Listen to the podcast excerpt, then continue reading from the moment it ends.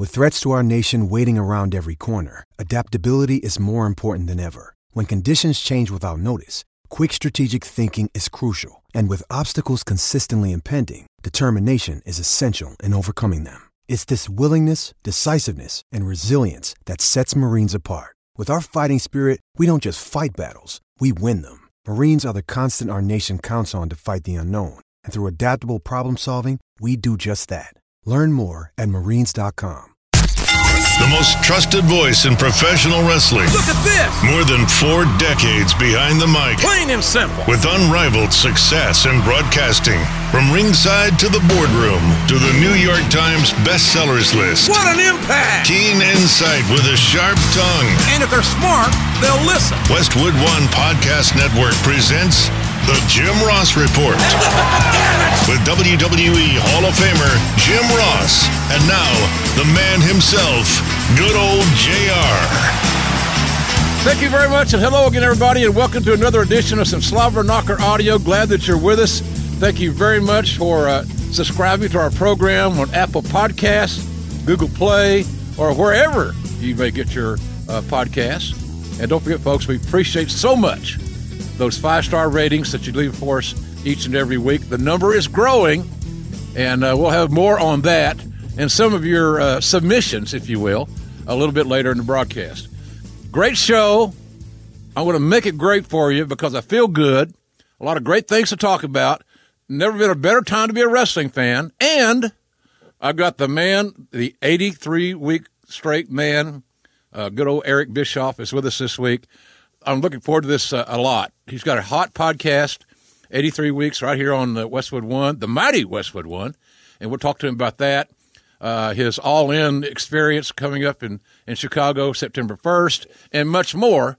But right now, ladies and gentlemen, let's get this show on the road. As old John Wayne would say, by God, we're burning daylight. And here's what's on my mind. Of course, the big news on Here's What's on My Mind involves television rights fees. Going to make this short and sweet. Uh, W W E T V rights uh, is a bonanza. The Fox deal is a billion dollars, folks, over five years on Friday nights on Big Fox. So it has got an amazing clearance, the home of the N F L, the home of Thursday Night Football as well. And can you imagine the promotion that the W W E and the SmackDown superstars will receive on Thursday Night Football on Fox, talking about tomorrow night? I don't have this confirmed, but I would very much bet money that uh, the Friday night show will be live. Uh, as much money as Fox paid for this premium uh, television broadcast that is first run fifty-two weeks a year is to go live. That's how you monetize it, at least in my opinion. And people will tune in, I think, more readily if it's live. So how it's done, how the live show on Monday for Raw that's staying on U S A Uh, apparently for more big money, another bill probably, uh, and, uh, and and this whole scenario would seem to me that the the production schedule could very easily be blown up next year to accommodate a live Friday night show and a live Monday night show. And let's face it, folks, the W W E is not a uh, a wrestling promotion per se. They're a television production house, and their product they primarily promote is wrestling. So I think it's a great thing for them. The, it's, uh, it's tremendous for the investors. And for those of us that have stock, hey, I'm really happy I got some twenty-two dollars stock because it's trading for over fifty bucks right now. Uh, very happy about that. So thank you, Vince. Uh, and uh, this is going to start in October two thousand nineteen, as I said, on Big Fox Friday nights. I believe it'll be live, five years, a billion dollars and change. Wow.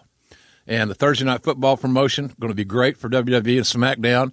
So if you're on SmackDown, you're going to be in a primetime slot on a, on on Big Fox, not F S one or F S two, but Fox. And I think it's absolutely awesome. Then you hear in the same week that E S P N has acquired the rights to all of the U S C across the E S P N's various platforms. And quite frankly, they can they can kind of regenerate themselves together. U S C is in need of developing more stars that sell at the box office. They're a little bit short on that right now, in my opinion.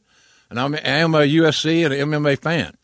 uh, and E S P N trying to get themselves uh, back focused, back hot, and they're not hot right now either. So maybe together the synergy is going to uh, create something very unique and very good for uh, both entities. I think that's good for everybody. So uh, T V rights fees, a big deal, and uh, certainly I think I'll tell you how big a deal it is. President Obama and his wife, they're in the content business, and they just signed a ten-figure deal. That's, uh, uh, oh, eight-figure, eight figures. So that means it's ten million dollars or more, right, uh, for the Obamas on Netflix. Content is king. Vince McMahon told me that since day one. Content is king. And the way you make wrestling work on T V, you got to have talent and television. Well, here's the thing. The television is, is in place now. It's amazing.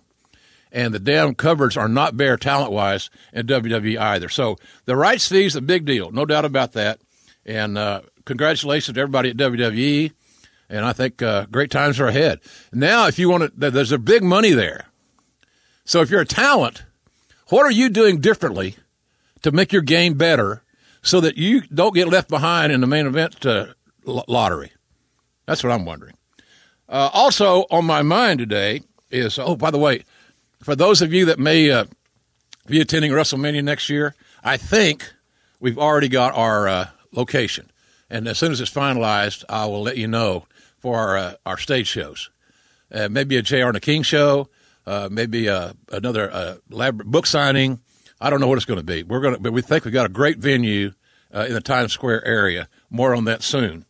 Uh, some thoughts on Raw and SmackDown. Uh, Raw, I thought the women's positioning on Raw was excellent. I thought the star of the show arguably was the best villain on the roster in Stephanie McMahon. She really uh, navigated the contract signing between uh, Nia Jax and Ronda Rousey expertly. Thought it was very, very well done. Uh, so, but the ladies in general on the show got great product placement. Quite frankly, I mentioned that Stephanie McMahon being the best villain. I don't know if there's even a question about it. She's a chip off the old block. The the way that the Attitude Era was was magical is that we had a magical lead babyface who everybody believed in, and he was different than any of his predecessors in Stone Cold Steve Austin. He was matched up with, arguably, in my opinion, the best heel of the Attitude Era, meaning Mister McMahon. This is my take on it. Uh, I like the advancement, continued advancement of Braun Strowman. He's not being force-fed me. Uh, I think he's going to be the next big thing in two thousand nineteen. I wouldn't do it before then. I don't think he's quite ready for it. But, man, you can see him getting better and better and better every week. Uh, Braun Strowman is, in my opinion, uh, the future uh, lead mule in the W W E. Another guy that has got my attention, and I don't think I'm the only one that he's turned heads uh, by, is Drew McIntyre. He looks great. He sounds great. He's in great condition. Uh, he's he's maybe he's just getting better and better. He's a big-time player. I can see very easily uh, Drew McIntyre being a Universal or W W E champion somewhere down the road, without a doubt. It's, it's, it's a layup. Trust me on this one. You know, I was thinking about this uh, Monday night watching Stephanie and Rousey and and, and uh, Nia. It reminded me of Vince and Stone Cold. And so if that happens to be the scenario where it's Stephanie positioned herself as an adversary to Ronda Rousey, hey, I'm in. I'm watching. So, and I still think the Rousey uh, Nia Jax match at uh, Money in the Bank is going to be uh, is a good booking. I'll tell you more about that next week too. Uh, SmackDown Live was a better show, in my opinion, than Raw. Uh, I I love the potential uh, of uh, uh, Miss Vega and uh, Andre Almas. Very, they are, they're head turners. They're big attractions. They could be main eventers, no doubt about it. I like the last man standing stipulation between A J and Nakamura. If Nakamura wins by hook or crook, hey, it's like last man standing, right? Anything goes. Then there's uh, always that real uh, viable reason for a return match uh, between A J and Nakamura, even though A J swears he's leaving uh, Money in the Bank as the champ. I'm not going to I'm not going to deny that. He's baby faces, heroes should never say they're going to win if they're not going to win. I like Naomi's work on uh, SmackDown. She's a big-time athlete, big-time player. Uh, her time is coming, no doubt about that. I love the match between uh, Jeff Hardy and Daniel Bryan. I thought the finish was great. Uh, I love their interaction. Uh, it was a new match. It was fresh, and uh, they continued to build Daniel Bryan. I think that's it was the right call, and Jeff Hardy can be heated up in a in a snap of a finger and the and the and the uh, proper use of the pencil, shall we say. So, again, I thought SmackDown was better than Raw this week. That's just my two cents. Both shows are okay, but SmackDown I thought was a little bit better. Uh, what else is on my mind, ladies and gentlemen? Let's see here. Oh, I see where Enzo Amore's uh, cl- cleared his legal issues in Phoenix. I'm glad to hear that. I've always liked this kid. He's always been polite to me and pleasant. Uh, here's what I tell my advice to him.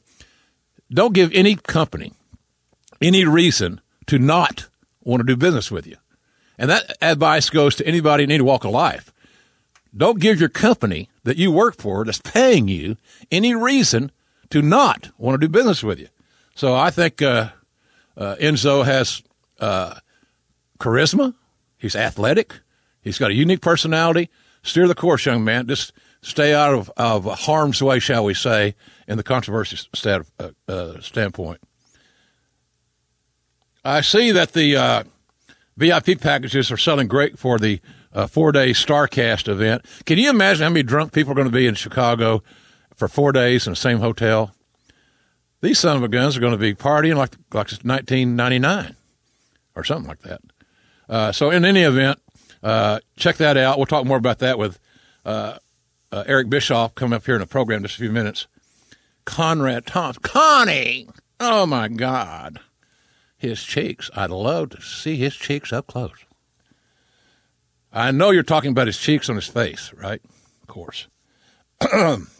Never mind. I veered off the course there, folks, just a second. Uh, our uh, tour of the U K and Ireland, doing great. Remember, Monday, June twenty-fifth, Glasgow. Tuesday, June twenty-sixth, uh, Newcastle is going to be really great. Uh, Wednesday, the twenty-seventh of uh, June, in Birmingham at the Glee. Friday, June twenty-ninth, in Limerick, Ireland, uh, at the uh, at Dolan's. And then on Saturday, June thirtieth, the last show of the tour will be in uh, uh, Galway uh, at the uh, Roisin Dubla. How the hell? How did I say that? Anyway, in Galway. Here's the thing.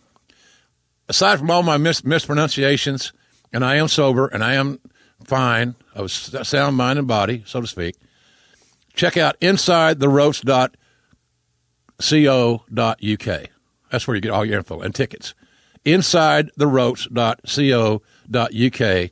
And I'm looking forward to seeing uh, my man Kenny McIntosh and his great staff.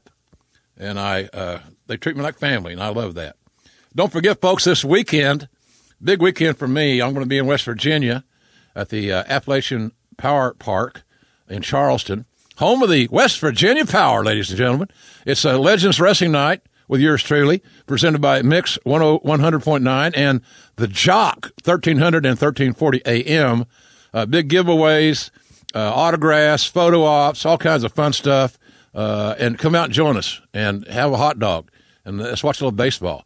So I'm looking forward to this. It's this weekend, this Saturday night. Uh, and so if you want more info, you can uh, check out W V power dot com. W V power dot com. And uh, so I'll see you guys in Charleston on Saturday night, and I'm looking forward to that.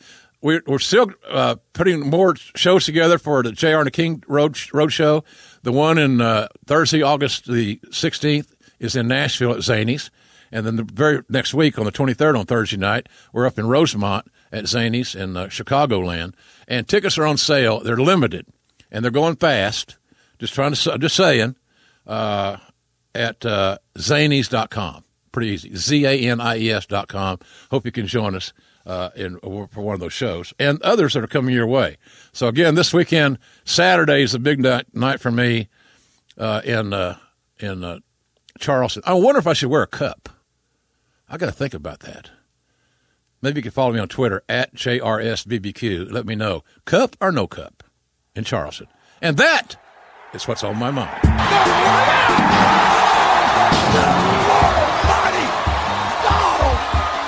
I recently had an opportunity to catch up with my friend Eric Bischoff, who's a member of the Westwood One family here, as am I, and very proudly so. He has a podcast here called eighty-three weeks. He does it with Connie, Conrad. Uh, Conrad's becoming Mister Wrestling. He doesn't need a mask because he couldn't disguise those cheeks. But he's a very smart guy, and he's uh, doing some great things in the podcasting world, and specifically with eighty-three weeks with Eric Bischoff here on Westwood One. So uh, let's go to that conversation now. We talked about a lot of things, uh, a lot of things around the September first All In event that Cody Rhodes, Young Bucks, and a cast of hundreds are putting on, and I'm proud of those kids for selling out that show in under thirty minutes, ten thousand seats. It's pretty damn good, I'm telling you. Really good. So uh, a lot of th- ground to cover with the former head of W C W and former general manager of Monday Night Raw, Eric Bischoff. Eric, how are you, buddy? I am doing really well, J R. How are you? I'm good, thanks. I'm good. Uh, I hear you, you tell me before you start recording you're in Minnesota. No stranger to that uh, part of the country, are you? Not at all. It's been about twenty, twenty-five years of my life here, so it's uh, yeah. just like coming home. Tell me, uh, I got... Uh, I got Conrad's rendition of what eighty-three weeks is all about, okay? But I I don't know if it, it coincides with your interpretation of the show. I actually enjoy it. I like the I like the uh, the debate. I like the back and forth. I think it's when it's done intelligently, and this is, it's very entertaining in today's uh, somewhat defiant society. He says it's the first time that Eric Bischoff has been grilled about the decision-making in W C W during his tenure. Is is that the basic premise?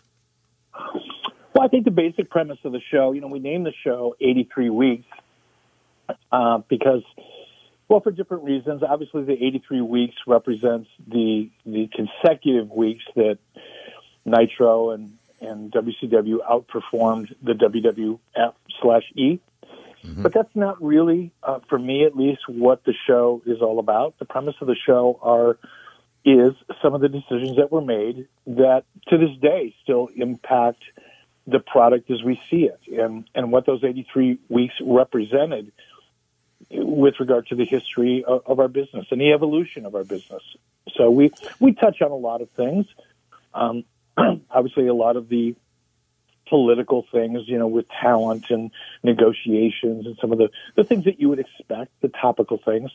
But we do try to talk about the business of the wrestling business a little bit more than most podcasts do.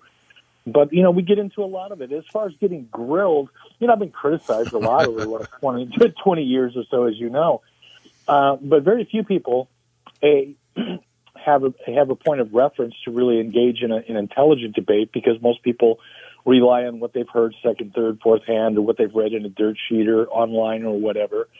Um, and Conrad, to his credit, does a, a significant amount of research when he lays out his line of questioning. I, I liken it to Jerry McDivitt in the W W E getting ready for wow. a deposition. wow, wow that's strong. It feels like that. It sometimes feels like that. You know, Conrad's very thorough, and he's determined.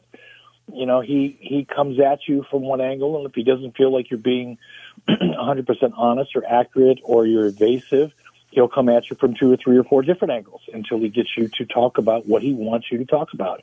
And in that respect, nobody's ever done that. It sounds like he's playing the uh, Southern heel lawyer character. Well, you know, he's, he's pretty smooth. He's, he's a very, he's a wordsmith. He's good. He is good, and he's smart, and he's fast on his feet, and he, he you know, he's got a pretty good bullshit meter.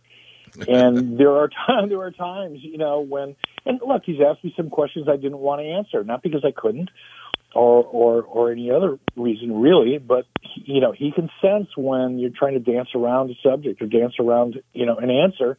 And like I said, he's, you know, he just won't let go. He just keeps digging and digging and digging. So it's it's intense. It's it's confrontational without being disrespectful, I think, is the best way to say it. But it's it's yeah. interesting. yeah, well, and it's working. You know, uh, you you uh, you came out of the box uh, number one, as did this show, uh, which I was very proud of, and thank the audience for making that happen. But uh, it's a to me, it's a uh, working with Westwood One is a fresh approach. They got great energy. They have great priority. They have the Cumulus radio back uh, stations to, to back them up for things. You know, I'm going to Lawler and I are doing a couple of one man shows August the sixteenth, I think it is, uh, in Nashville, and August twenty-third in Chicago. And we're partnering with the Cumulus stations in those two markets. It's a hell of a deal for guys like you and I that, that do go out and do the occasional show, signings, Q and A, whatever the hell it may be. Uh, the eighty-three weeks of play just to go on the road is just going to play on, on the on on audio. Yeah, it should be fun. I know we're talking about, obviously, we've got the, the All In event and the StarCast event, which, you know, we're all going to be a part of, and I'm really looking forward to that for so many reasons.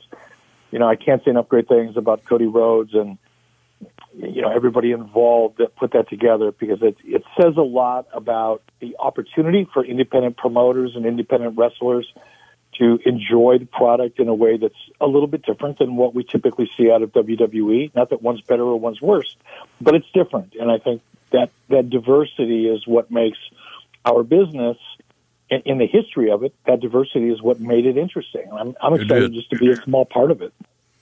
The diversity coming from uh, different philosophies from the promoters in the different territories, different regions of the country had different values and different styles. And it's just uh, was really – and you heard the guys talk about that. When I was in seventy-four and I got in, you know, you'd ride with some older guys. They'd tell you, well, he works that Japanese style, or he works the uh, such-and-such style, or, you know, New York, they work a little different than we do down here type thing. Hell, I didn't know what they were talking about because I didn't know come here from Sikkim at that time.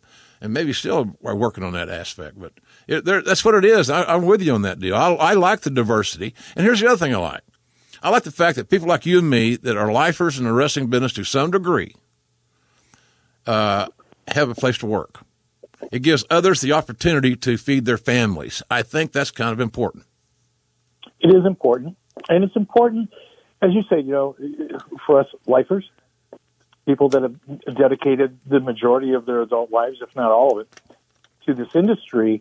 You know, once your role, your prominent role, whether it was in W W E or W C W in my case, uh, once once that goes away, because it always does, whether you're head coach of a football team or, you know, an actor in, a, in Hollywood or whatever, at some point your career kind of phases down. And for us to have the ability to still connect with the audience, and and still engage with people who do remember and respect and enjoyed, you know, the, the eras that we respectively were prominent in. It's it's not only a great way to make a buck, which is always always a great thing, but sure, it's also very rewarding on a personal basis. That's what I like about it. I look at it like uh, I'm controlling my own destiny. I'm building my own thing, especially this with this the show here. Uh, and I surrounded myself with some really good people that keep me focused and, and moving along. But I feel, I feel a little, when I get through the show to taping the show that you and I are on, I want to feel good driving home. I, I accomplished something that I, I created a little something. I created some content, and that's, you and I are content. We're, we're, we're, we're we couldn't even get a, an intervention can help us with that deal. We're, we, we're stuck in creating content of some kind. At least that's my take.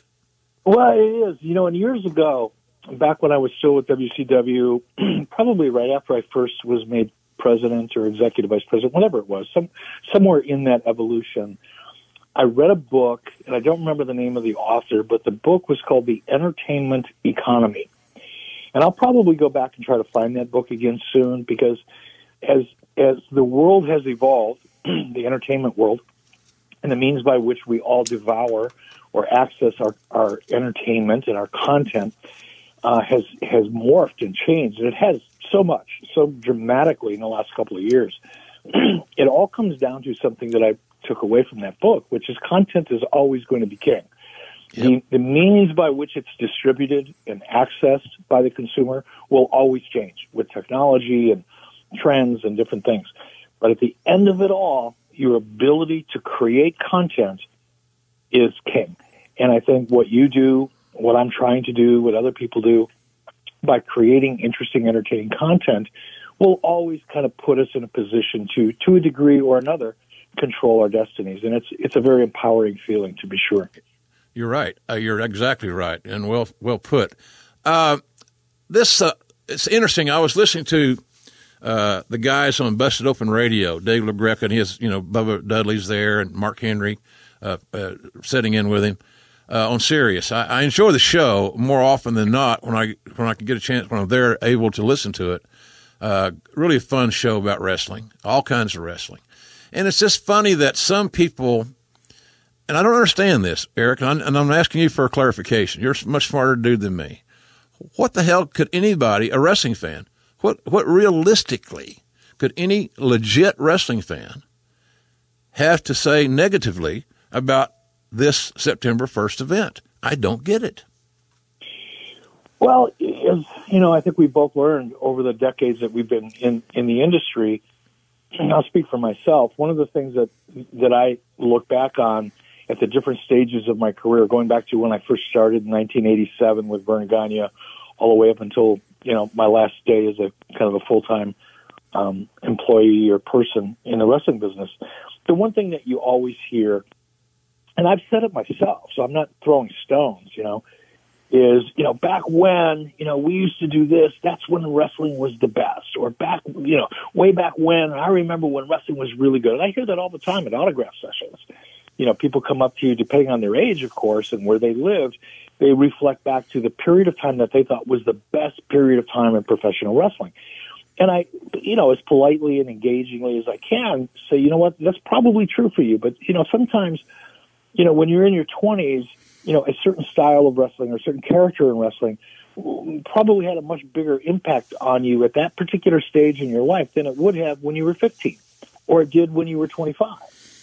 And the, one of the things that I think happens is wrestling fans, as you know, Jim, are incredibly passionate, mm-hmm. almost to the point of being obsessive compulsive in some cases. They're really hardcore, you know, twenty or twenty-five percent of the audience base, just like NASCAR fans are, just like Major League Baseball fans are. And they're always going to find something that doesn't make them happy, but that's part of what makes them engage in their own community. They like to debate what should be or what shouldn't be or what would have been better if it would have been different. That's just part of it. And I finally, after, you know, thirty years of this, you know, business, been able to just kind of listen to people talk, whether they're criticizing me or you or Vince McMahon or whoever. Um, realize that, you know, that's just them being passionate, you know, it's, it's all it is. So I'm sure there are people who are talking about this, you know, All In event and, and StarCast, and they probably have some points of view that are different than yours or mine, but mm-hmm. yeah, I think it's, I just think it's freaking awesome. That's what I think. Oh, I do too. I, I wholeheartedly do. Uh, I think that maybe one way of looking at it more, uh, hel- in a more healthy manner, maybe, Eric, is to say, that many wrestling fans are so passionate that they will always have a dog in the hunt because they care.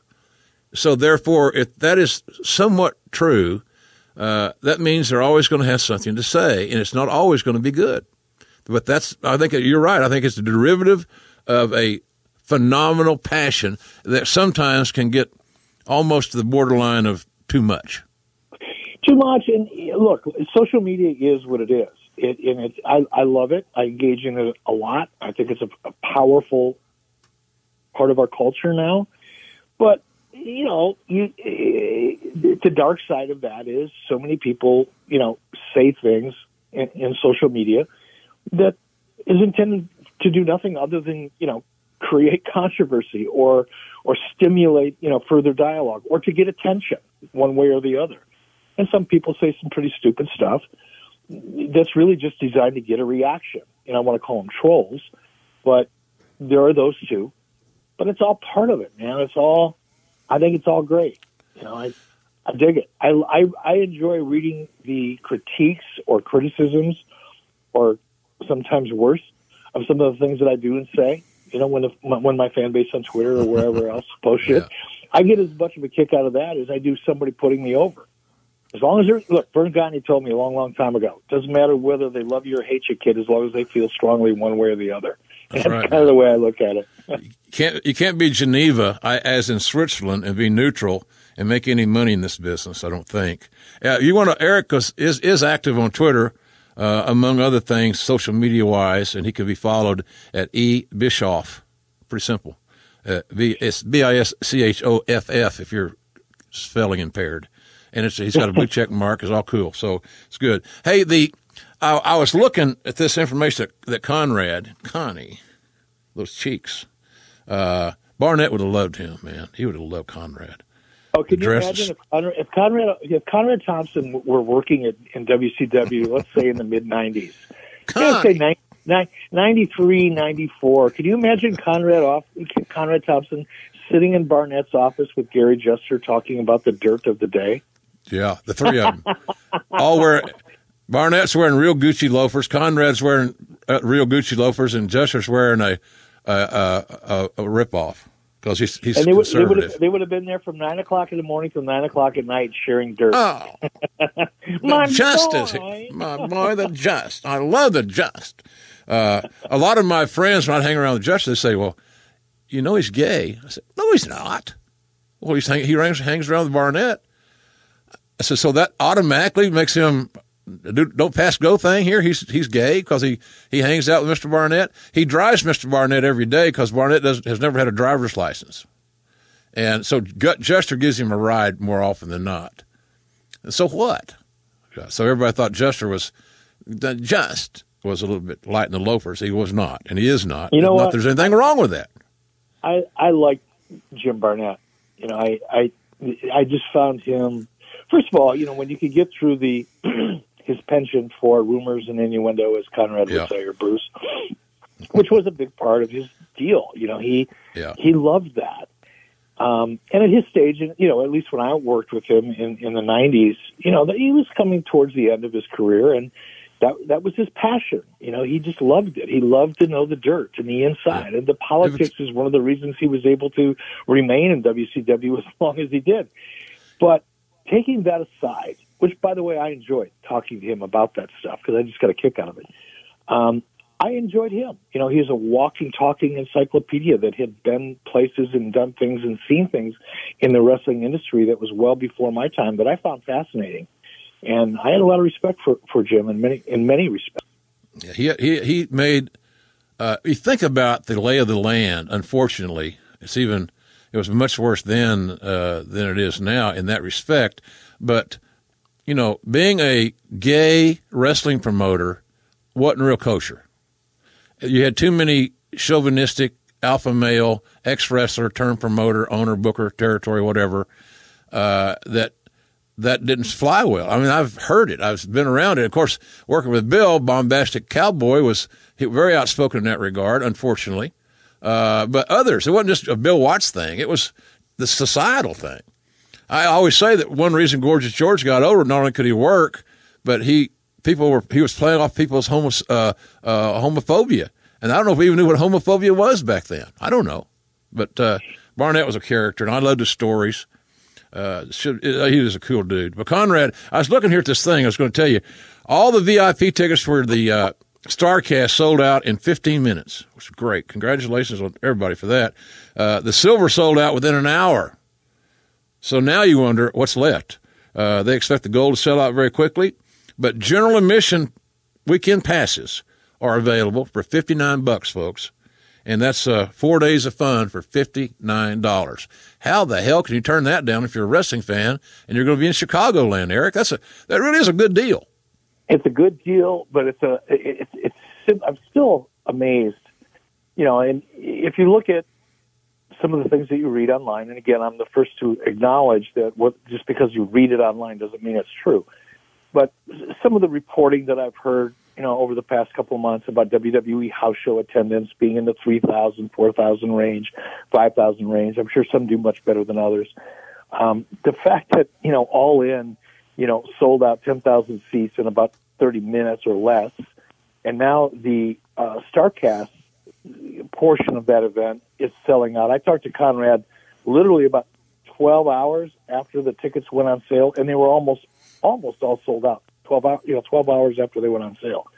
Awesome. I think that is such a phenomenal statement as to the interest in independent wrestling in this country that uh, I I'm, I find it exciting. I think it's just nothing but phenomenal opportunity for everybody involved. Very healthy. It's very healthy for the business. Without without a doubt, uh, and I uh, I applaud those guys. Anybody else that has that feels entrepreneurial like and can market a show. Let me ask you this question: from your promoters' days and executive days, should these young lads be thinking about the show number two now, or is it something that you kind of wait and see how it all plays out, even though you know it's sold out, but there's still, you got to get the show done? And did you have a successful day? Should they be thinking show number two? And if so, if you were advising them, when would you tell them that next year, a year from now, or is it they do go earlier? I think if it were me, I would definitely have my eye on number two and probably number three and number four in terms of when and in terms of where. Um, I would be really spending some time investigating my markets, because some markets, as you know, Jim, better than I do, some are better than others. Yeah. Uh, Chicago is a great market. New York's a great market. A little expensive, so that might disqualify New York.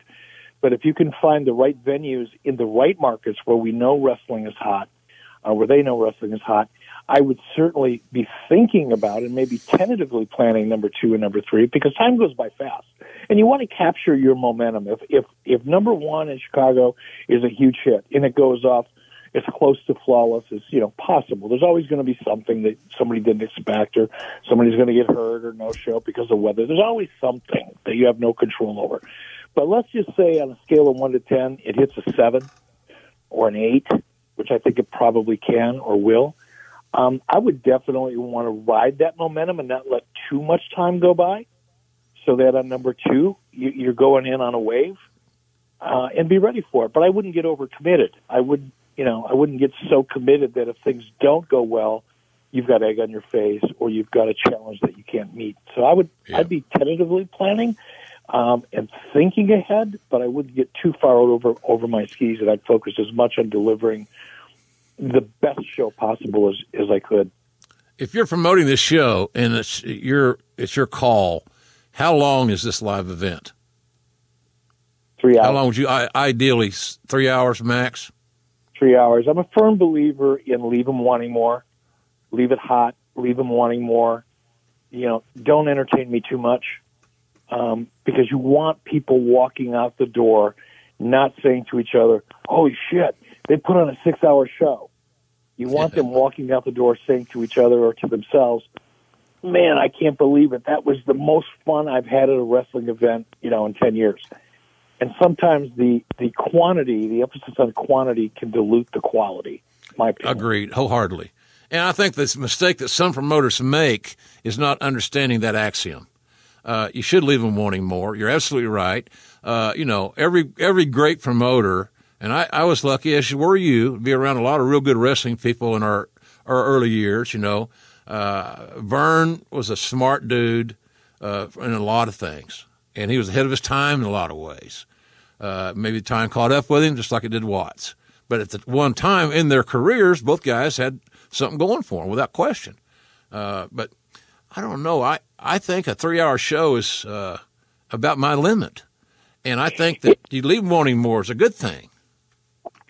It is, and, you know, if you think about a five- or six-hour show, and I don't know that anybody's planning that, but on a show that goes over three hours, you know, when does it start being repetitive? You know, no matter who's on the card, you're starting to see styles, you're starting to see possibly match layouts, um, you're starting to see spots over and over and over again. And I think the best way to showcase, you know, a highly talented card like they have lined up is to make every one of them feel special and not dilute that, you know, special feeling or presentation with something that's too similar.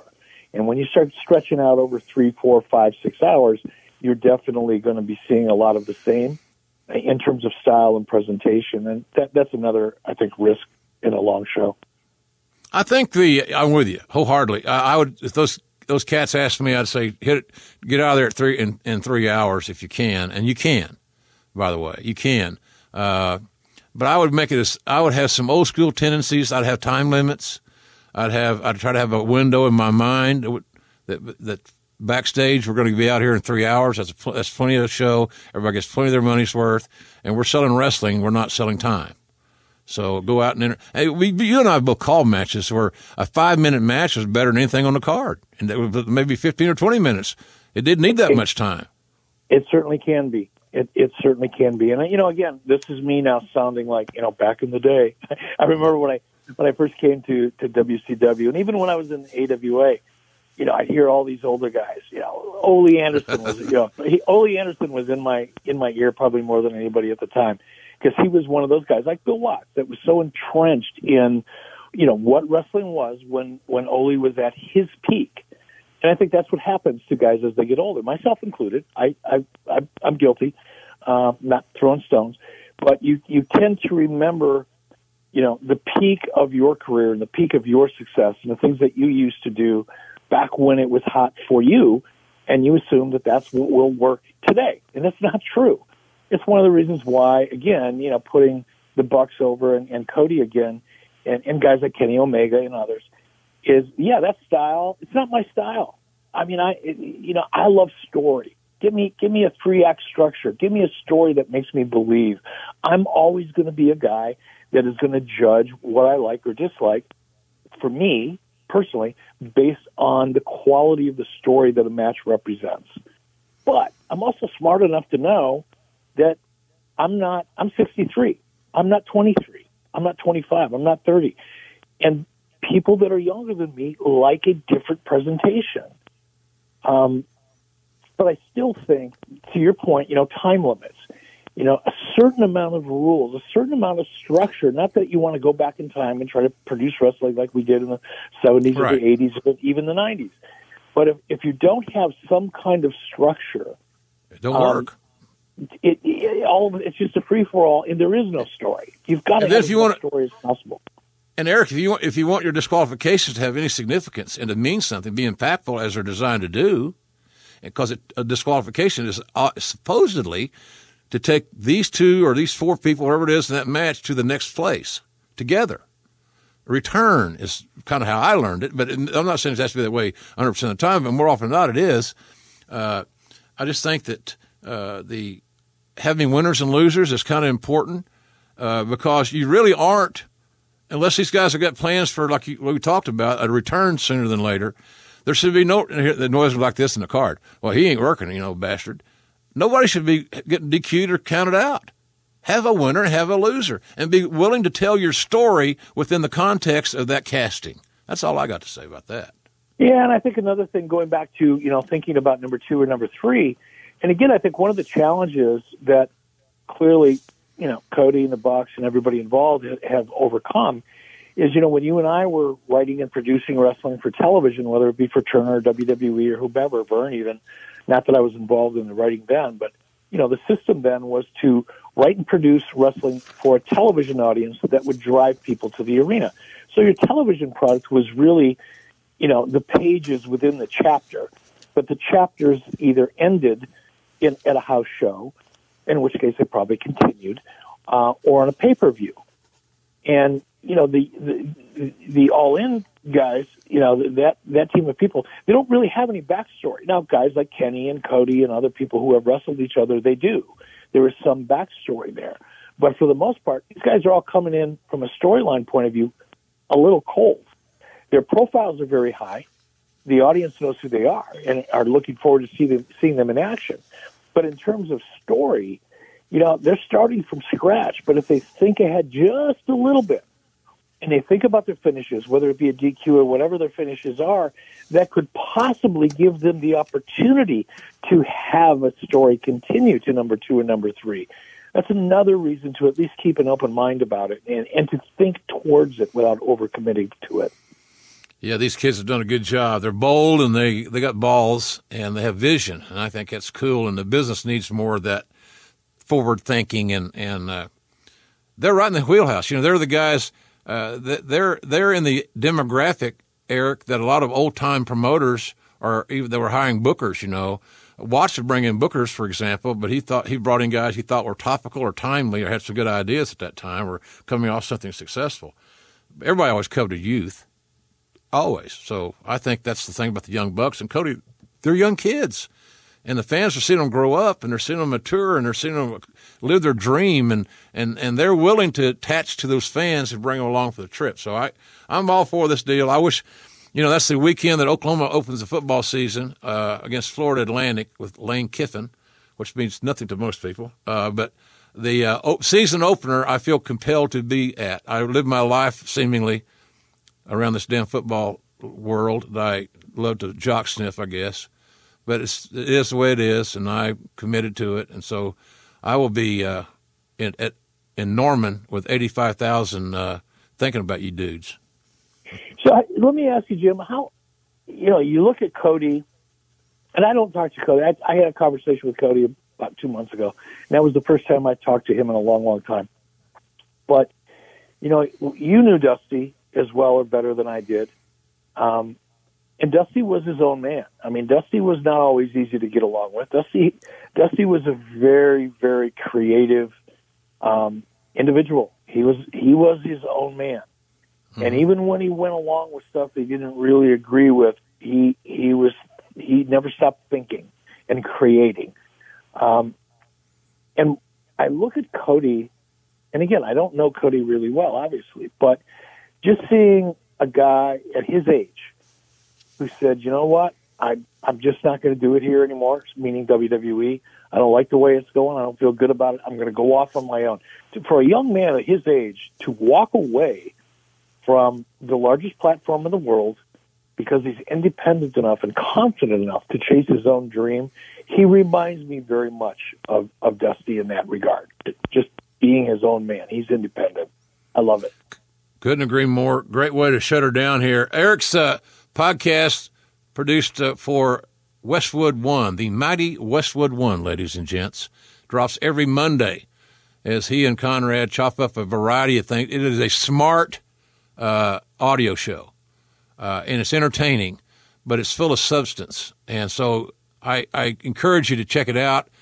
We all want the five-star rating. We all want you to subscribe for free at iTunes or now podcasts or Apple Podcasts, whatever the hell it may be, but subscribe. And Eric and I will will put you on our Christmas card list, I promise, or something like that. Hey, you're you if you buy a t-shirt from your shop, you're making the phone call. That's the right. Big E V phone call for a T-shirt. I love that. That's right. And all you need to do right now is just go to uh, eric bischoff dot com. That's all. And you'll see we'll, you'll see what we've got there. And you order a shirt, I make the call. And we'll just have all kinds of fun on the phone, just like we are there, right now. There you go, buddy. Hey, look, I'm I'm uh, always good to catch up with you. I don't We don't get to see each other very often. Somewhere down the road, our paths will cross, I'm sure, and we'll have a beverage. And, uh, and we can knock everybody else in the business. It'll be great. I'm looking forward to it, my friend. All right. All right, eighty-three weeks. The, the Bish is right here, ladies and gentlemen, on uh, the mighty Westwood One. And Eric, seriously, thanks a lot. Best of luck uh, in uh, in Chicago. Um, I wish I could be there, but man, it's it's going to be so awesome, and I'm I'm proud of you guys. So thank you a lot, and I'll, let's talk again. I look forward to it, my friend. You be well. Okay, thanks. There's a lot of really intriguing candidates for Slobber Knocker of the Week.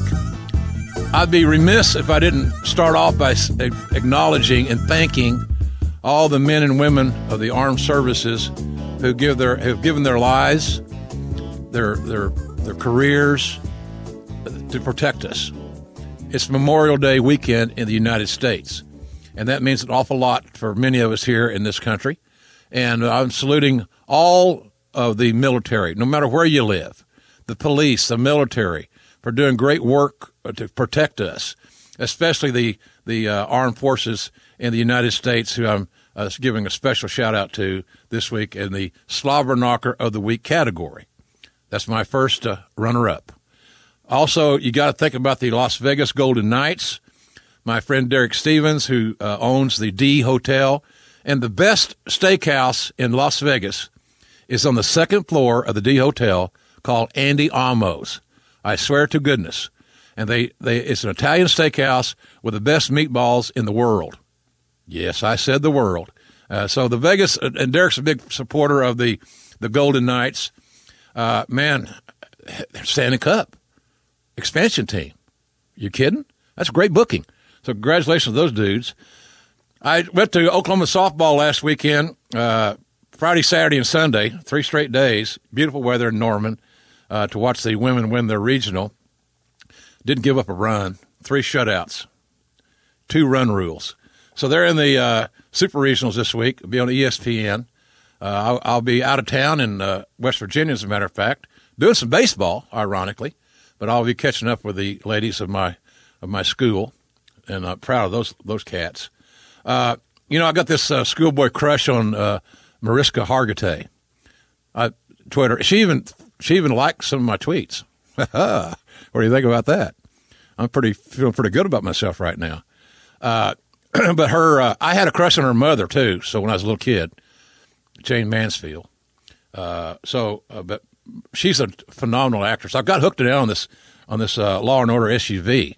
I binge watch. I might need an intervention, but uh, I'm I'm happy that they are coming back for their twentieth season in television. That's like having a long-term relationship between wrestlers. It's just rare that it lasts. So I'm cool. I'm, I'm glad that she's doing well, and and she can retweet me anytime she wants. Mariska Hargitay. I'm too, am I too old to have a crush? I'm wondering that. I don't think so. Uh, so nonetheless, that's where we are with that. Uh, and also, Smack, the you got to thank the, the people that negotiated a, this great deal with Fox. You know, uh, man, atta boy, atta girl, whatever. Both sides. They they knew what they wanted, and they got it done.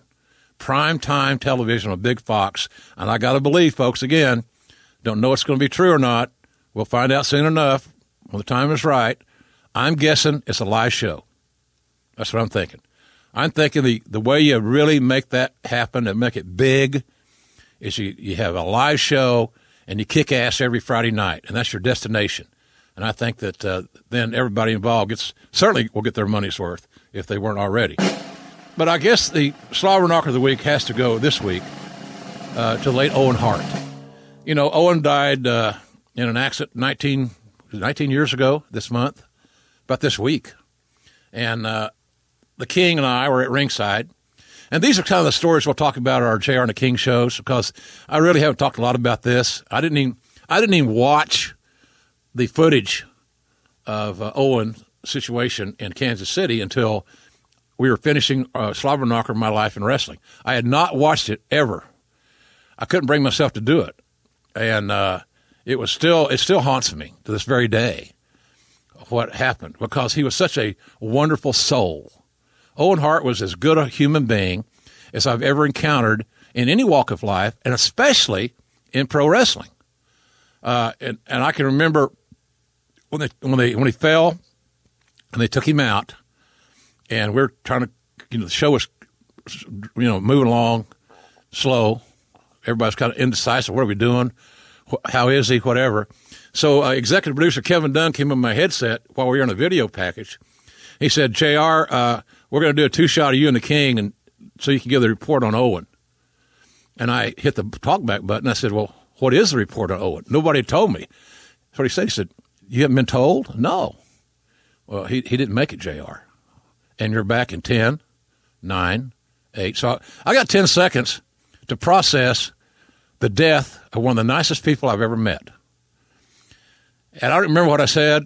Don't really know. Obviously didn't write nothing. You just said what you had to say. And uh, and I was just lucky I got anything out. So uh, he was such a neat guy. The, the greatest ribber, had a great sense of humor, a warm heart, and he would have been a walking, with a, everybody with the day with a camera in their phone, he would have been a walking movie, because Owen would hook up with fans and, and stay in their homes on the road occasionally to save money in a hotel. Nobody was safe when Owen was around as far as the jokes are concerned. I remember on the, one of those cruises, the wrestling, wrestling cruises, Bruise Cruise, Wrestle Vessel, something, whatever the hell it was.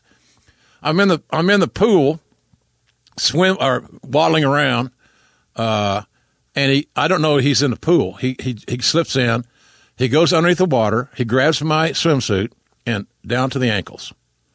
Everybody got a big laugh out of it. I felt like that scene in Seinfeld where George Costanza gets caught with shrinkage. I had severe shrinkage. Uh, at sea. It was humiliating. Everybody got a laugh out of it, so I got a laugh out of it finally after I got my ego back in check, and Owen loved it. He got me. You got me, son of a gun, you got me. So I, I really, I love the fact that I was, I got to W W E where I could really develop a nice relationship with Owen. And I, and we went through a lot of things together. You know, Brett leaving in ninety-seven, and, you know, a lot of things are just tearing at him emotionally. But uh, man, he was steadfast and a good man, and I hope that someday he's uh, uh, voted into the W W E Hall of Fame. I think that's kind of a family thing, this uh, widow, Martha. And I can understand her, you know, her feelings being so raw, even probably nineteen years later. So in any event, uh, it had to be. Could be anybody else. This week, the slobber knocker of the week, our friend, the late Owen Hart. It's slobber knocker good. No pet raccoons are overdosing here. I love working on the Pet Coon Goofy Award, and my crack staff, uh, producer Ted and Raphael, they always give me suggestions on who they think should get the Pet Coon Goofy Award. And they're generally pretty much on target. There are a lot of candidates this week. Uh, for example, the N C double A uh, has been in litigation for seven years on a college football scandal case. It's completely off the radar. People have forgotten about it, except if you're uh, former U S C assistant football coach Todd McNair, you probably haven't forgot about it, but uh, he was uh, he didn't get he didn't win his lawsuit. Seven years. Seven years. So it seems to me like the Big Brother N C double A tried to bust this guy down a little bit on his uh, seven-year legal tab. Think about that. It's just I'm I'm not a big fan of long litigation because very seldom does it hurt or help the the uh, the victim as much as we think. It damn sure helps the, the barristers. Those battling barristers are going to get their money, whether you do or you don't. Unless, of course, you're on consignment. I get all that. So, hey, I'm a lawyer. Don't you don't piss on the lawyers, J R. Yeah, I, I won't. Unless I see you in a urinal. Uh, I thought it was kind of cool. I don't know if the Pet Coon Goofy cool, but Steph Curry got uh, scolded by his mama the other day for using profanity uh, in his uh, uh, celebration and antics after Game Three of the, uh, in Golden State. Now it's two and two when I record this. Houston fought back in it, won a game in Oracle.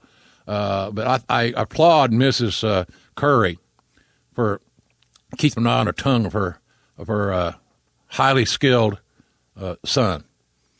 Good deal. Can the U S Soccer Federation be in any worse state than it is? If you're a soccer fan and you're a fan of American soccer, it's embarrassing that we we don't even make the World Cup now. Uh, you know, it, it's the first time in since nineteen eighty-six, thirty-two years. So it, we're we're shut out. It sucks. Our soccer program, where it was so proud, and the Brandy Chastains who got that stupid award at the San Jose Sports Hall of Fame that looked like Bronco Nagurski instead of Brandy Chastain. God Almighty, uh, whew. How's that work? But nonetheless, the soccer is in, in shambles. It's embarrassing. They almost got the damn Pet Coon Goofy Award, and so did uh, the Brandy Chastain thing I just mentioned. You know, she got she looked like a cross between Bronco Nagurski and Babe Ruth, her bust, uh, from the Bay Area Sports Hall of Fame. It's being redone, and I think that's cool. And I saw a nice uh, thing on Twitter. Of course, I'm at Twitter, at J R's B B Q, uh, where Arby's made a uh, Arby's made a uh, uh, bust out of Arby's sauce. That was a hell of a lot better looking than the thing that the uh, the sculptor did. The sculptor that did this should be drug tested. I think that guy's smoking some good ganja out there in California, the good stuff. No seeds, no stems. He's going for it. And there's something, something. an investigation needs to be made. And maybe another seven-year law case. No, I'm kidding. But I think that the the Pet Coon Goofy Award, it's a really close finish here. The National Football League. I'm a big fan of the National Football League. Uh, got this Sunday package. Big. I, I'm a big user of the product. But this National Anthem thing is where my ass smooth out. Now, it was going to be a fifteen-yard penalty if you didn't kneel. Uh, if you if you didn't kneel, uh, penalty. Then they're saying, well, you can stay in the uh, locker room or out of sight while the National Anthem's being played. There, all these issues are making, I think the guys that are protesting should be happy because now their issue, if you're calling Kaepernick, is becoming, the, uh, again, underscored in the focus again. I really like the N F L to be more about football and the, getting the fans a great experience and, and getting rid of this bullshit of the who's going to stand for the anthem, who's not. Hey, I'm a big believer. You honor the flag. Why the hell can't you honor the flag? Or why can't you why can't you protest in another way that's not so offensive, especially this weekend with Memorial Day. It just doesn't make any damn sense. So I will. I am going to award the Petkin Goofy Award this week to the National Football League and their ongoing, lingering, like a boil on the ass of life, national anthem controversy. Sweet tin music! Well, this week in wrestling certainly is monopolized by what we talked about earlier, the untimely passing of Owen Hart, uh, May twenty-third, nineteen ninety-nine. God, I'll never forget that. Kansas City will always be known to me, for no matter what else I would ever do in my life, for that night. And then the next night, we had the Raw is Owen show from Saint Louis. Very, very moving, very emotional. Gosh, I hope I never have to go through anything like that again. I know it's not about me. It sounds self-serving, and I apologize. But damn it, man. I mean, when you're the head of the talent roster, you're signing these guys, you're trying to manage them, You you're, you have, you want a positive relationship with them, and then something like that happens. It just it, it hits you a lot harder than maybe it would somebody else. That's all I'm saying. So that this whole week is a lot about that, no doubt about it. Also, on a little bit different note, do you remember the uh, uh, twenty-two years ago, a little longer, In Your House pay-per-view, Beware the Dog? Remember that? When the power went out in Florence, South Carolina. First of all, I got nothing against Florence, South Carolina, but what the hell were you doing there for a pay-per-view? But uh, in any event, a big thunderstorm rolled through, and it uh, put us out of business. And then two nights later, we had the uh, the rest of the story, the rest of the show, uh, in North Charleston, South Carolina. And it was a interesting thing. If I had told you, what did you that the Goldust beat The Undertaker in a casket match, would you think I'm crazy? It happened with the help of mankind. Uh, and also, the when the th- when the lights went out in Georgia, so to speak, uh, the Austin Savio Vega match was, uh, in, in, was rolling along, at a, at a Caribbean strap match. I hate those damn strap matches. I got booked in more strap matches than the law should allow, because it was just, I think people like to see my get my fat ass whipped. Like a government mule, ladies and gentlemen, government mule. So anyway, uh, Austin, that was a big, big thing, because Austin didn't want a manager. The stipulation was if he lost to Savio, uh, then Austin would lose his manager, the Million Dollar Man. That's what happened, and the rest is pretty much history. It's a pretty good deal. Uh, on May twenty-seventh, nineteen ninety-six, uh, twenty-two years ago, the unofficial start of the Monday Night Wars. Scott Hall arrives at W C W Monday Nitro in Macon, Georgia, declaring war. Uh, and I thought that was a, started an early interesting time in our business, no doubt about that. Uh, the wrestling war of, and you heard heard more about that from, from Eric. Uh, they, they did a hell of a job. eighty-three weeks in a row, got our ass spanked. Here's what you got to keep doing as a leader, mentor. Keep your keep your team motivated. This ain't going to last forever. We're producing good television. They're hot, they're timely, and they're taking a lot of our established stars and reincorporating them into the scenario, into the storylines, and doing it very, very effectively. Ain't going to last forever. They're getting older, we're getting younger. And you see how that all worked out. Uh, happy birthdays this week. Now, that's a very unique group of birthday boys and girls. A lot of uh, third, second, third generation kids. For example, Bray Wyatt, third generation star, thirty-one. Roman Reigns, thirty-four years old. I get booze for, I'm going to get booze for mentioning Roman Reigns on this podcast. If I am, you can kiss my Oklahoma backside. I like him. I'm not, I'm not going to overthink the Roman Reigns scenario. The fans are either going to like him or they're not going to like him. But they damn sure have an opinion. And when they go silent, it's when you got something to worry about. Until then, let it roll. Let it roll. Uh, Another secondary star, Alberto El Patron, forty-one years old, uh, third-generation wrestler, brother of Bray Wyatt. Bo Dallas will turn twenty-eight on uh, May twenty-fifth. Second-generation star, Natalia, one of my favorites of all time. What a sweetheart. I think she'll have Natalia should have a job in W W E forever. As a house mother, a trainer, a coach, a broadcaster, whatever. And don't get me wrong, I'm not trying to get her out of the ring, but she has a lot of skill sets, and I think she's a valuable member of the team. She sure as hell would be on my team if I had a territory. So happy birthday, Natty. thirty-six years old. Looks like she's nineteen. Uh, let's see. Oh, uh, oh, Eric's, you know, I didn't mention this. Eric's in his, in his, I don't think we mentioned this in his interview. Eric's uh, turning sixty-three on the twenty-seventh. That's Sunday. sixty-three. Uh, my God, he has great hair. Mm. Uh, Seth Rollins, thirty-two.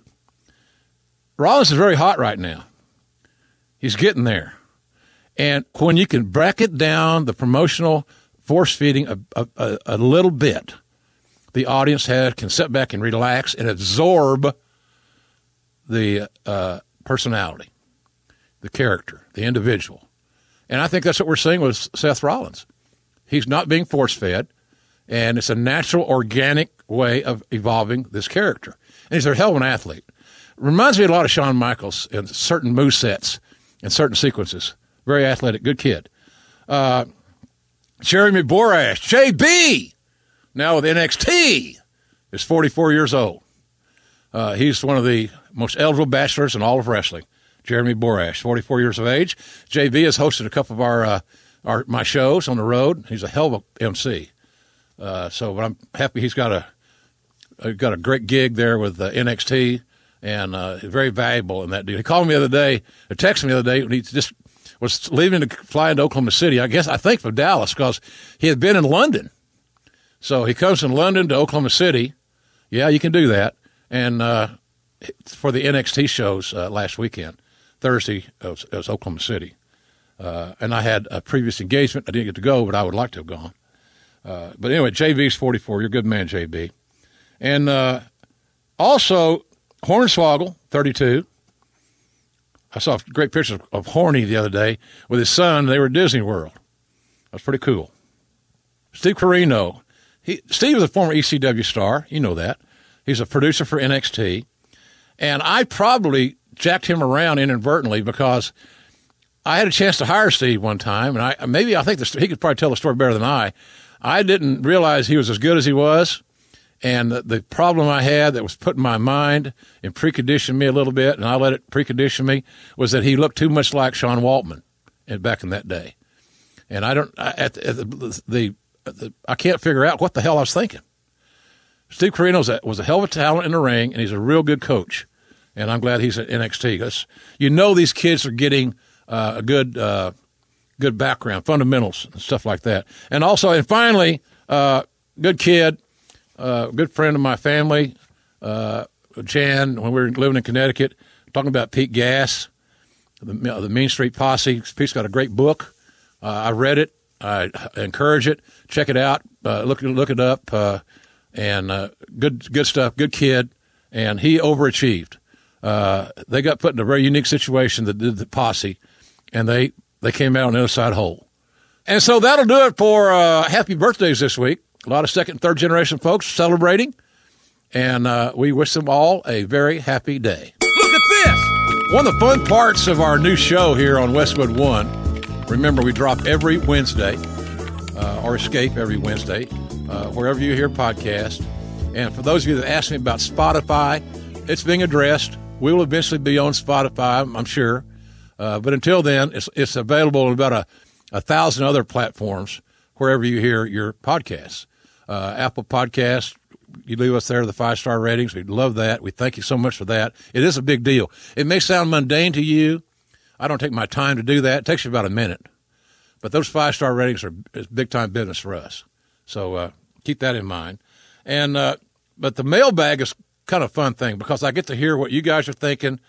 Uh, uh, Producer Ted does a good job of going through all your uh, your emails that you can send me. Uh, at the Jim Ross Report at gmail dot com. That's simple. The Jim Ross Report at gmail dot com. Questions, comments, thoughts, uh, requests, guest requests, whatever you think, uh, let us know. I want this show to be more about you guys than it was uh, in my previous gener- in my previous uh, incarnation. I want to be more fan friendly. I want to be more interactive. Uh, that's really important to me. And so uh, use that the Jim Ross Report at gmail dot com as a uh, outlet for your requests, suggestions, and questions, okay? Uh, Ryan O'Leary is in Toronto. Hi, Jim. Love the podcast, especially the new segments. Thank you so much, sir. I've uh, been a listener since uh, episode one on the old podcast, and it's a must-listen to me for my on my way to work. Okay, good. Why do you think that pro wrestling today, and not just W W E, are afraid to use a time limit draw as a viable ending to a match? Well, I got some thoughts on that, Ryan, obviously. Uh, the many promotions don't even use time limits. So if you just have a one, this match is one fall, and there's nothing after that, how the hell do you have a time limit draw? There's no time limit. There's no there's no timing mechanism. I'm a big believer in time limits.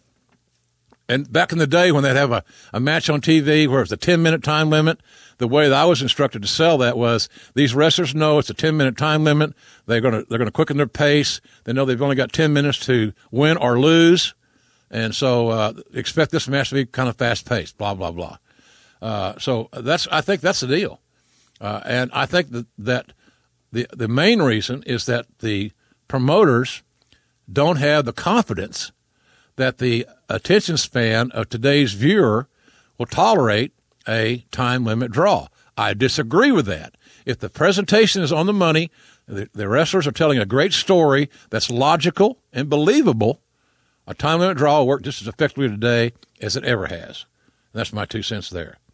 Uh, from Lewis Gronch. Uh, oh, Lewis is going to be in Charleston. Look forward to seeing you in Charleston, West Virginia this weekend. Please let me know if I can bring you anything to make your stay here more pleasant. Well, I got a lot of things I could bring me, but uh, I probably couldn't get them back on the plane. Uh, no, I'm good, Lewis. I uh, hope to see you there. west virginia power dot com has your tickets and all the info uh, this weekend, Saturday night. Uh, big time in, in Charleston. I'm going to throw out a first pitch. I may even break out my knuckleball. But again, ladies and gentlemen, I got to figure out, should I wear the cup? Do I need the cup? Feedback requested. From Anthony in Nolens. That'd be New Orleans for some of you others. Uh, love the podcast. Thank you, sir. Question, Cornette, during his podcast several times, had talked about the rioting the fans used to do in the territory days. There's a lot of that. So you wonder how we don't, do we see that? Have I seen it? Have I been a party to it? Absolutely. I've been in riots where I was refereeing. I've seen uh, things get out of hand when I was at ringside announcing because it got most of it spilled on me, and I didn't like that.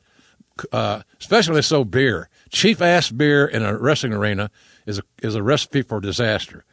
So uh, I just think that uh, I just think that quite frankly the uh, the the rioting is was a, was a byproduct of villains that people legitimately wanted to see get beat up.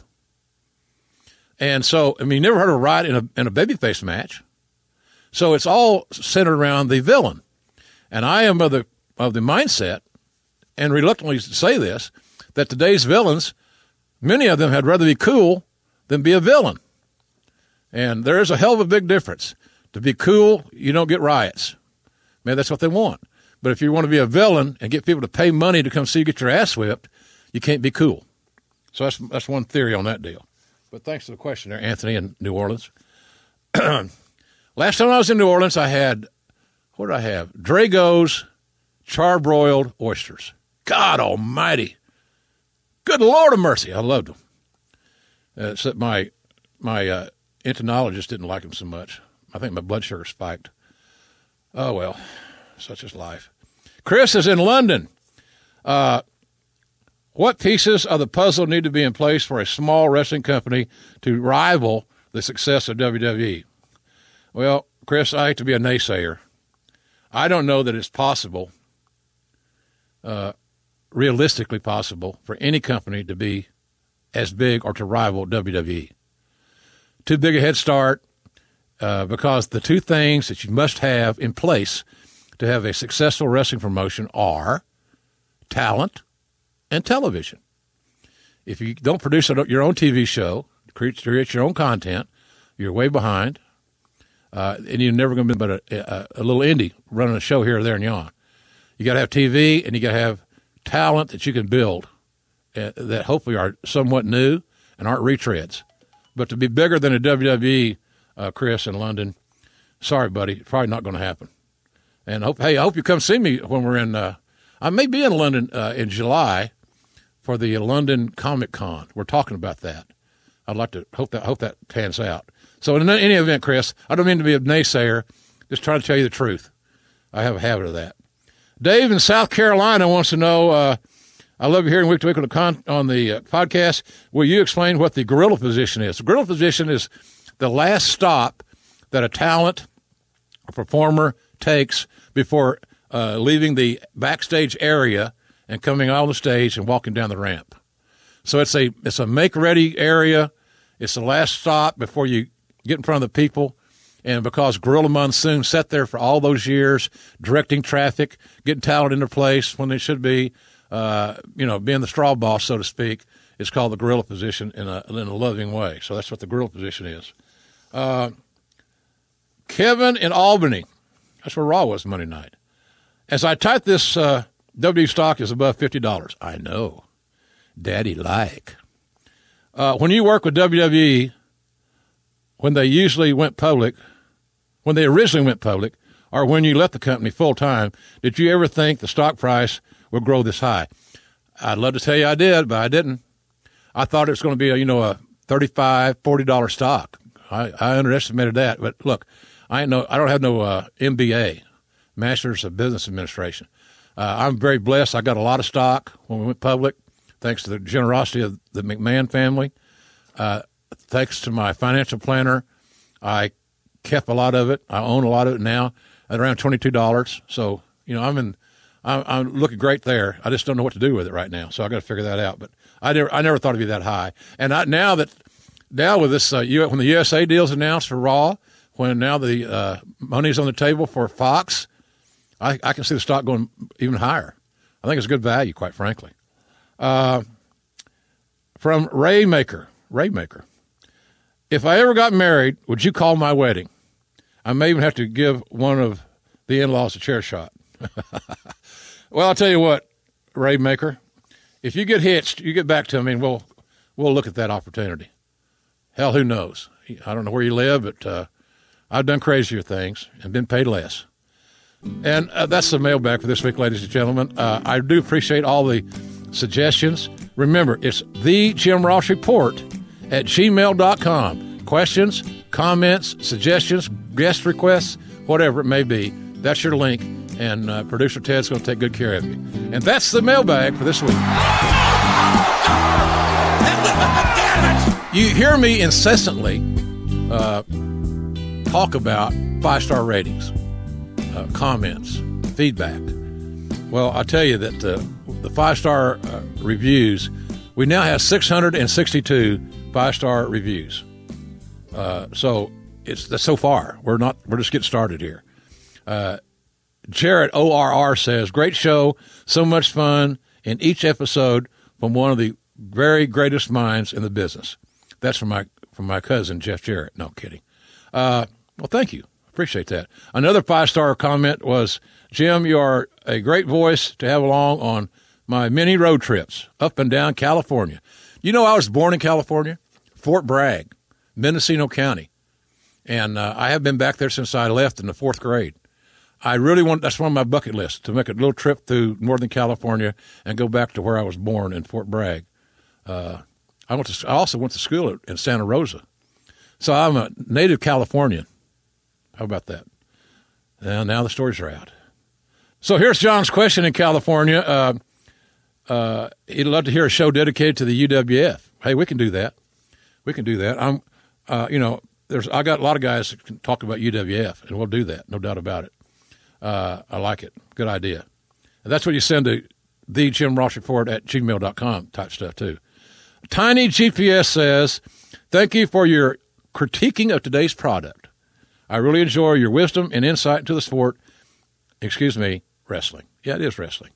Uh, Silver Ghost twenty-two says, "Jim Ross was the voice of my childhood, and now he's the voice of my adulthood." Thank you so much, sir. Love hearing you every week again, and uh, keep up the amazing work. I shall try, no doubt about that. So remember, the five-star ratings, leave them. Maybe get to, get some airtime here, uh, but it's really important for us as far as uh, ad revenues and all this good stuff to help sell our show. Hey, by the way, I had some meetings. You know, I had a meeting uh, this week with uh, Omaha Steaks, and I've been a use, I've been a, a customer of Omaha Steaks for years. I mean, years. It was, it was, it had been, it has been one of my go-tos for gifts, because uh, most people, unless they're vegan, uh, love the, the the steak packages. So we hope to have something really big to talk about next week. One of the greatest offers, if, they, if it all goes through, and I think it will. Uh, we're going to have some great things to talk about with uh, Omaha Steaks here coming up very, very soon. Uh, but in any event, uh, I do appreciate the ratings, and the five-star ra- ratings are really important to us. And, you know, you can subscribe at Apple Podcasts, Google Play, wherever you get your podcasts. And, again, that five-star rating is a pretty key deal. Uh, and also, I'd li- I'd, I've done this on my phone, so if you're ever around me and you want to see if I'm t- lying to you, I have the uh, uh, uh, the Westwood One podcast app. Very, very handy. You can find everything, eighty-three weeks, uh, one two three sixty with X-Pac, uh, Chris Jericho, Talk is Jericho, here on the on the mighty Westwood One, Opie Radio, and much more. So that uh, Westwood One app is a, is a keeper. It's free. Price is right. Get it, will you? It's a good deal for you. Uh, so there's that. And remember, uh, we got some... some big announcements next week. Some exciting things are happening in our, on our for our show, and some other things. Uh, I hope to have more news on uh, J R and the King shows. The one in Nashville is doing well. The one in Rosemont selling well at the zanies dot com. But for this weekend, uh, I'll be flying to Charleston, West Virginia on Friday for the big event there on Saturday with the West Virginia Power baseball team. Hope you'll join us. For information, go to w v power dot com. So my thanks to Eric Bischoff. My thanks to you uh, for downloading and joining us this week. Please tell a friend about our show. We'll be back here next week. And remember, a new show escapes every Wednesday from the mighty Westwood One. So until next week, I'll be right back here with you. Lord willing, the creek don't rise. I'm good old J R Jim Ross saying thank you very much for being with us. Remember, folks, seriously now, our tomorrows are never guaranteed. Do something nice for somebody, mentor somebody that needs it, and you'll feel so much better about yourself. So until next Wednesday, I'm good old J R Jim Ross saying, so long, everybody. The Westwood One Podcast Network, The Raven Effect. So why do people want to ref? Like U F C, basketball, uh-huh. like pro wrestling I can kind of get. You are an integral part of it. But other than yelling at little kids to go, hey, you, go kick that ball, you're out of bounds or whatever. Like I don't get why you'd really want to like say ref U F C. The Raven Effect. Download and subscribe at Apple Podcasts, Google Play, and the Westwood One Podcast app. Free from the Westwood One Podcast Network. John brings his skewed sense of humor. Jeff brings tips to cut strokes off your next round. Together, it's those weekend golf guys. They'll pay a lot of money to P X G and Titleist and Callaway and on and on and on, right? How many yards do you think you're going to pick up with that extra driver? I think I can get an extra five to ten. What if I give you fifteen to twenty? You pay me more. Jeff Smith right? teaches on the sliding scale. Those Weekend Golf Guys, the podcast, part of the Believe Network. Just search B L E A V on YouTube or wherever you listen.